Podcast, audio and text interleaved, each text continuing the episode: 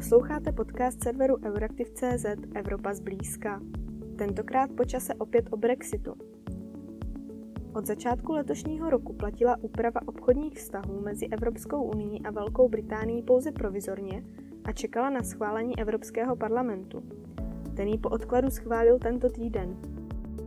Mé jméno je Kateřina Zichová, jsem redaktorkou Euraktivu a na to, co schválení dohody pro vztahy mezi Unii a Británií znamená a o čem všem spolu ještě budou muset staronoví partneři jednat, se budu ptát kolegyně Pavly Hosnedlové.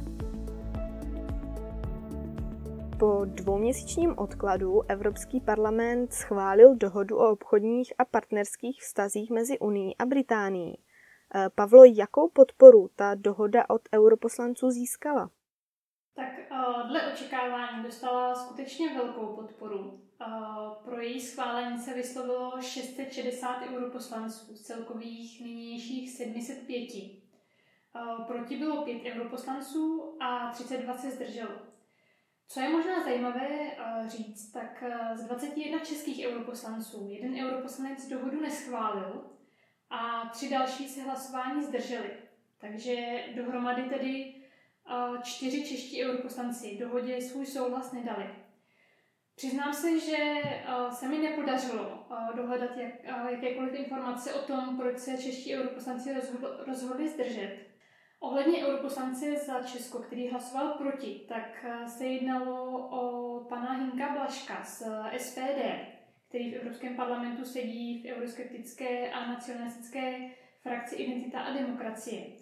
A podle jeho slov, eh, které citovala zahraniční média, tak on sice nelituje Brexitu. Podle něj to bylo správné rozhodnutí, ale nelíbí se mu, že eh, teď budu parafrázovat jeho slova, že dohoda eh, neposouvá Evropu ke kontinentu svobodných a nezávislých zemí, které by vzájemně obchodovaly v míru a bez jakýchkoliv bariér. A chtěl tím tedy říct, že se mu nelíbí podle něj neustálá centralizace EU, respektive tedy přesun pravomocí z členských států na unijní instituce. Každopádně dohoda tímto hlasováním získala potřebný souhlas pro to, aby mohla řádně platit. Mm, já už jsem zmiňovala, že k tomu schválení došlo po dvouměsíčním odkladu. Mohla bys připomenout, proč vlastně Evropský parlament s tím schválením tak otálel? Evropský parlament, který nebyl přímým účastníkem jednání mezi unijními zástupci a britskými zástupci ohledně té obchodní dohody, tak potřeboval nějaký čas na podrobné prostudování té dohody která byla dojednána na štědrý den a provizorně schválena na konci roku, na konci loňského roku. A zároveň bylo potřeba přeložit tu dohodu do všech 24 a, oficiálních jazyků Evropské unie a udělat finální právní korekce té dohody. Podle původních předpokladů Evropské komise měl tento proces trvat pouze dva měsíce a dohoda ze strany Evropského parlamentu měla být schválena do konce února. To se nestalo a má to dva důvody. Jednak europoslanci sami si vyžádali více času na prostudování. Konkrétně požádali právě o dvouměsíční odklad a té, a toho schválení, respektive té ratifikace, což Británie, tedy Evropské unii, schválila. To znamená, ten deadline se posunul z února na konec dubna. A druhak do, ratifikač, do ratifikačního procesu zasáhlo řízení o porušení povinností, které komise zahájila vůči Británii kvůli tomu, že se snaží porušovat protokol o Irsku, severním Irsku, připojený k výstupové dohodě z podzimu 2018, respektive podzimu 2019. A kdyby Evropský parlament ještě nadále otálel s ratifikací, tak z Londýna už zněly hlasy, že by dohodu kompletně vypověděl, pokud by Evropský parlament neschválil do konce dubna. Že už by tedy Británie další odklad Bruselu nepovolila. Mm-hmm. Od začátku roku tedy ta dohoda platila provizorně, Eh, teď ji schválil Evropský parlament. Mění se tedy tím souhlasem europoslanců něco na vztazích mezi Unii a Británií? Máš naprosto pravdu. A co se obchodních pravidel týče, tak v podstatě na těch se nic nemění, protože ta dohoda, jak si správně řekla, platí od počátku roku. Takže podle jejich pravidel se již řídí obchodní výměna mezi státy Evropské unie a Británie. A tím ale, že začne řádně platit, tak eh, také bude možné nově využívat struktury pro řízení té dohody. Konkrétně eh, se jedná o takzvanou partnerskou radu, která je běžnou součástí obchodních dohod. A tato rada má určovat hlavní strategické uh, směry nebo uh, strategické směřování celého partnerství mezi EU a Británií a může také přijímat uh, závazná rozhodnutí. Obsahově ale ta dohoda zůstává taková, jak ji vyjednavači vyjednali. Evropský parlament do ní nějak nezasahoval, Nicméně kromě ní a, a jejich příloh Evropský parlament přijal také své nezávazné usnesení, v němž jednak oceňuje většinu bodů, která, které dohoda obsahuje. A zároveň ale také vyjadřuje lítost nad oblastmi, které se do té dohody nedostaly. A jako je například úprava spolupráce Evropské unie s Británií v zahraničních záležitostech či obraně, nebo role soudního dvora v dohledu nad dohodu, která vlastně uh, tam není. Uh, Velká Británie vlastně nechtěla, aby nadále soudní dvůr měl dohled nad uh, britskými záležitostmi v uh, těch unijních záležitostech. Zároveň ale také europoslanci v usnesení zdůraznili, že je naprosto nezbytné, aby byla dohoda řádně uplatňována a aby se řádně řešily případné spory což je vlastně reakce právě na ten aktuální uh, spor, který Evropská unie vede s Británií a k němuž teda ještě později dostaneme. Zároveň také Evropský parlament uh, zdůraznil, že sám chce být nejen informován Evropskou komisí o pokračující spolupráci mezi Bruselem a Londýnem, uh, jak uh, vlastně vždy musí být ohledně uh, obchodní záležitostí Evropské unie, ale že chce také na dalším vývoji aktivně participovat. Přestože se tedy nic moc nemění, a tak to hlasování je, je jakýmsi symbolickým krokem, kdy po více jak roce skutečně tvrdých vyjednávání té obchodní dohody, která navíc byla ovlivněna vypuknutím pandemie koronaviru, je a, tím hlasováním celý proces kolem obchodní dohody dokonán. A není to vlastně jen proces nastavování po brexitových vztahů, ale je to také, dalo by si říct, jakési velké brexitové finále, které završuje téměř pětiletý proces vystoupení Británie z Unie po osudném referendu o Brexitu z června 2016. Tedy, abych to uzavřela, tak v praktické rovině se v zásadě po tom hlasování nic nemění. My jako běžní občané asi nic nepoznáme, ale v té politické rovině to vliv bude mít a má. My jsme spolu v jedné z nedávných epizod eh, probírali komplikované vztahy Unie a jejího bývalého člena. Eh, ty jsi teď zmiňovala jeden z těch sporů, kdy Unie s Británií zahájila řízení kvůli porušování severoirského protokolu. Eh, jak se tento spor v čase vyvinul? V té politické rovině zatím uh, nějak zásadně. Jednání, zejména na technické úrovni a hledání kompromisu mezi Bruselem a Londýnem nadále pokračují. Unie tlačí na to, aby Británie spolupracovala a aby se obě strany pokusily najít vzájemně uspokojující řešení pro obchodní výměnu mezi Británií a Severním Irskem. Podle nedávných informací Londýn již do Bruselu zaslal jakýsi dokument, který vytyčuje postup Británie v různých otázkách týkajících se právě obchodní výměny mezi britským a irským ostrovem ale řada oblastí, hovoří se konkrétně o 27 oblastech, tak stále zůstává otevřená a nedořešená. V těchto záležitostech uh, probíhají osobní i virtuální setkání a jednání, při nich se hledá nějaké optimální řešení pro obě strany.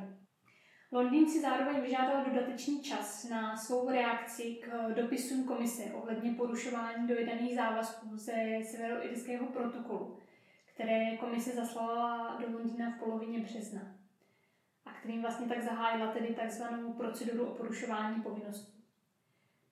Co se ale děje v praktické rovině, tak uh, určitě si posluchači mohli všimnout v médiích, že se objevily informace o tom, že v Severním Irsku probíhají a poměrně rozsáhlé nepokoje, které trvají už několik týdnů A obě tyto dvě záležitosti mají jedno společné, a to hranice mezi Severním Irskem a Irskou republikou na jedné straně. A pomyslené hranice, v uvozovkách pomyslené hranice mezi Severním Irskem a zbytkem Spojeného království, tedy Velkou Británií. A jenže kvůli tomu, že Británie z jednotného trhu a celní unie odešla k prvnímu lednu, tak se v podstatě vytvořila vnější hranice EU v Irském moři mezi Severním Irskem a Velkou Británií, aby se zajistilo, že na vnitřní trh z Británie do Severního Irska nepůjde nic nežádoucího, co by porušovalo unijní pravidla volného pohybu zboží. Jenže uh, to předpokládá faktické rozdělení Spojeného království, s nímž samozřejmě nesouhlasí severoirští unionisté. Bylo zde jakési přechodné období, kdy se tyto řádné kontroly neuplatňovaly. A to přechodné období mělo trvat eh, tři měsíce, mělo tedy skončit na konci března, jenže Londýn se právě rozhodl, že to přechodné období ještě prodlouží o půl roku, aby zajistilo, že si severoobčané budou moci bez větších obtíží nadále moci nakoupit běžné zboží v obchodech. Abych to tedy uzavřela, a, tak jednání a, nad tímto sporem nadále probíhají a čas ukáže, k čemu obě strany dospějí. To, že europoslanci tu dohodu schválili, tak eh, neznamená, že práce na vzájemných vztazích eh, končí. Co se tedy bude Pavlo dít dál? V prvé řadě je nutné ještě dodat, že souhlas Evropského parlamentu s obchodní dohodou není konečným krokem pro tu řádnou platnost. A tu dohodu musí formálně ještě uzavřít Rada ministrů. Až se tak stane, tak eh, od 1. května by měla dohoda začít eh, skutečně řádně platit. Dohoda sama také obsahuje určité části, které je potřeba eh, ještě dodatečně dojednat. Týká se to konkrétně potvrzení rovnocenosti v oblasti ochrany dat. To znamená, že komise musí potvrdit, že úroveň ochrany osobních údajů je v Británii totožná s tou unijní. Důležité je to z toho důvodu, aby se mohla předávat data mezi Unii a Británií aby se Unie nemusela bát, že kvůli nedostatečné ochraně dat budou údaje unijních občanů v Británii třeba nějakým způsobem zneužity. Na tomto potvrzení se již pracuje. Evropská komise již připravila a pokud mám správné informace, tak nyní se čeká jen na schválení toho potvrzení ze strany Rady ministrů. Pak je tu také oblast finančních služeb, která v dohodě předpokládá přijetí memoranda o porozumění. Toto memorandum již podle zahraničních zdrojů bylo přijato, ale neočekává se oproti té předchozí oblasti ohledně dat, že by v té oblasti finančních služeb bylo přijato podobné potvrzení rovnocenosti, protože ta oblast finančních služeb je opravdu citlivá.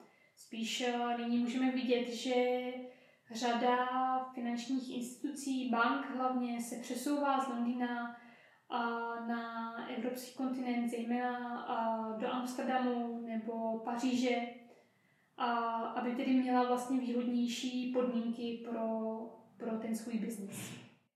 Implicitně pak dohoda ponechává některé oblasti, jejichž přesnější vymezení bude v budoucnu vyžadovat nějaké úpravy. Ať už je to oblast služeb, která není dostatečně vyřešena v té dohodě, či otázka další spolupráce Británie s unijními zeměmi v zahraničních, eh, bezpečnostních a obranných záležitostech. Samozřejmě dále je to oblast rybářství, která se bude zřejmě vyjednávat každoročně. Tam se musí vlastně vyjednávat kvóty na výlov ryb v britských vodách. Podobně jako to Unie dělá například s Norskem každoročně.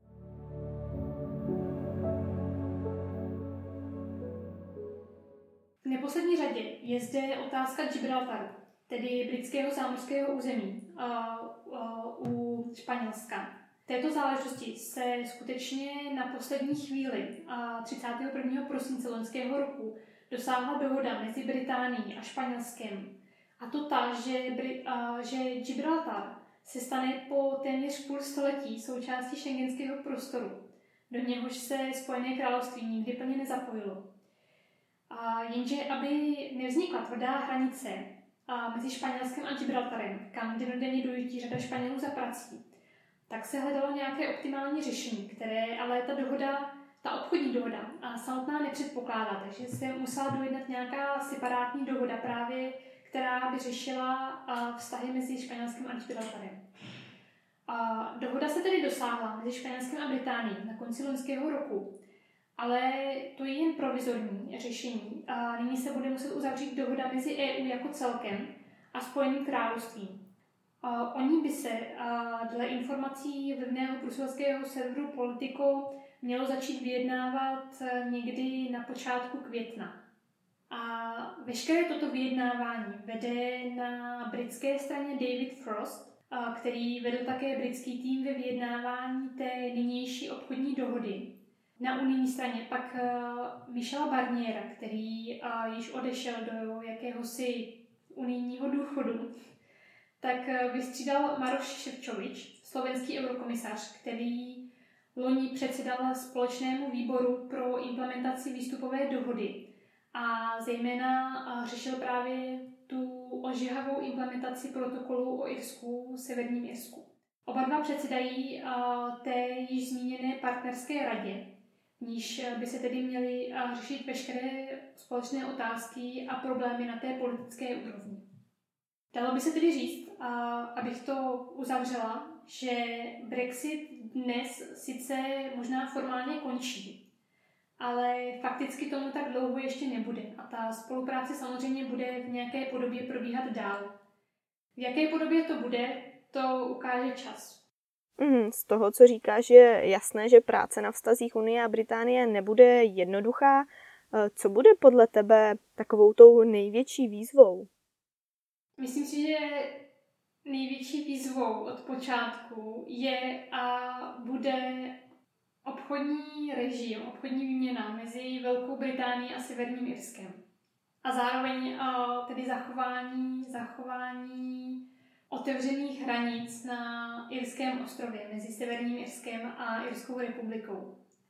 To je si myslím první taková výzva, a kde skutečně si myslím, že budou probíhat ještě dlouhá jednání o tom, aby se našla řešení, která by alespoň částečně uspokojila zájmy Evropské unie i Velké Británie, které se této záležitosti skutečně velmi odlišují a řešení není jednoduché.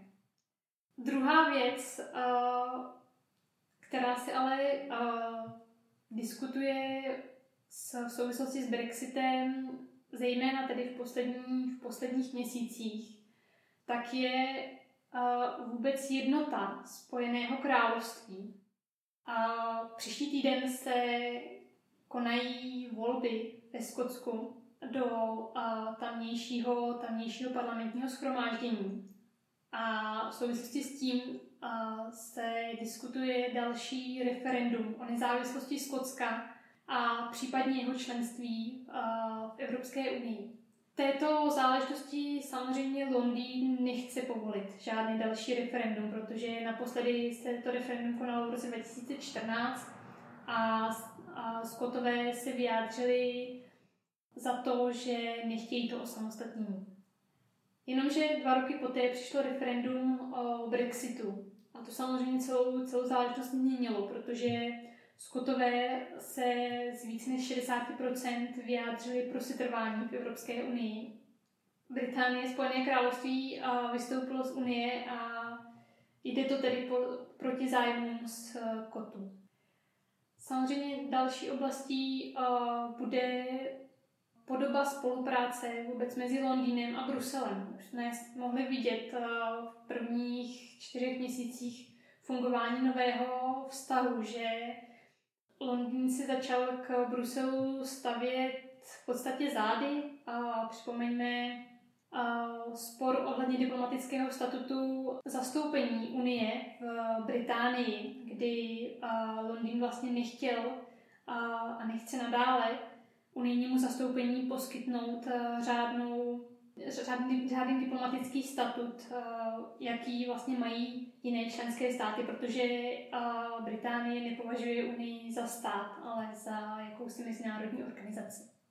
V neposlední řadě je to otázka vakcín, což je další oblast, kde Mezi Londýnem a Bruselem jsou spory dlouhodobě, protože uh, to je otázka, kterou bychom tady asi řešili ještě v dalším podcastu, protože to je opravdu komplexní problém, kdy nikdo přesně neví, co obsahují a jaké podmínky obsahují a ty dohody a Londýna a Bruselu s jednotlivými výrobci těch vakcín a to, že Británie a podle, myslím, včerejších nebo předvčerejších dat a má více než polovinu své populace již naočkovanou první dávkou a v Unii zatím to očkování ještě vázne, takže to je určitě další oblast, která, která bude velkou výzvou nyní i do budoucna. Redakce Euraktiv se s vámi pro tentokrát loučí. Děkujeme, že nás posloucháte. Budeme rádi, když Evropu zblízka doporučíte svým kolegům a známým, třeba na svých sociálních sítích.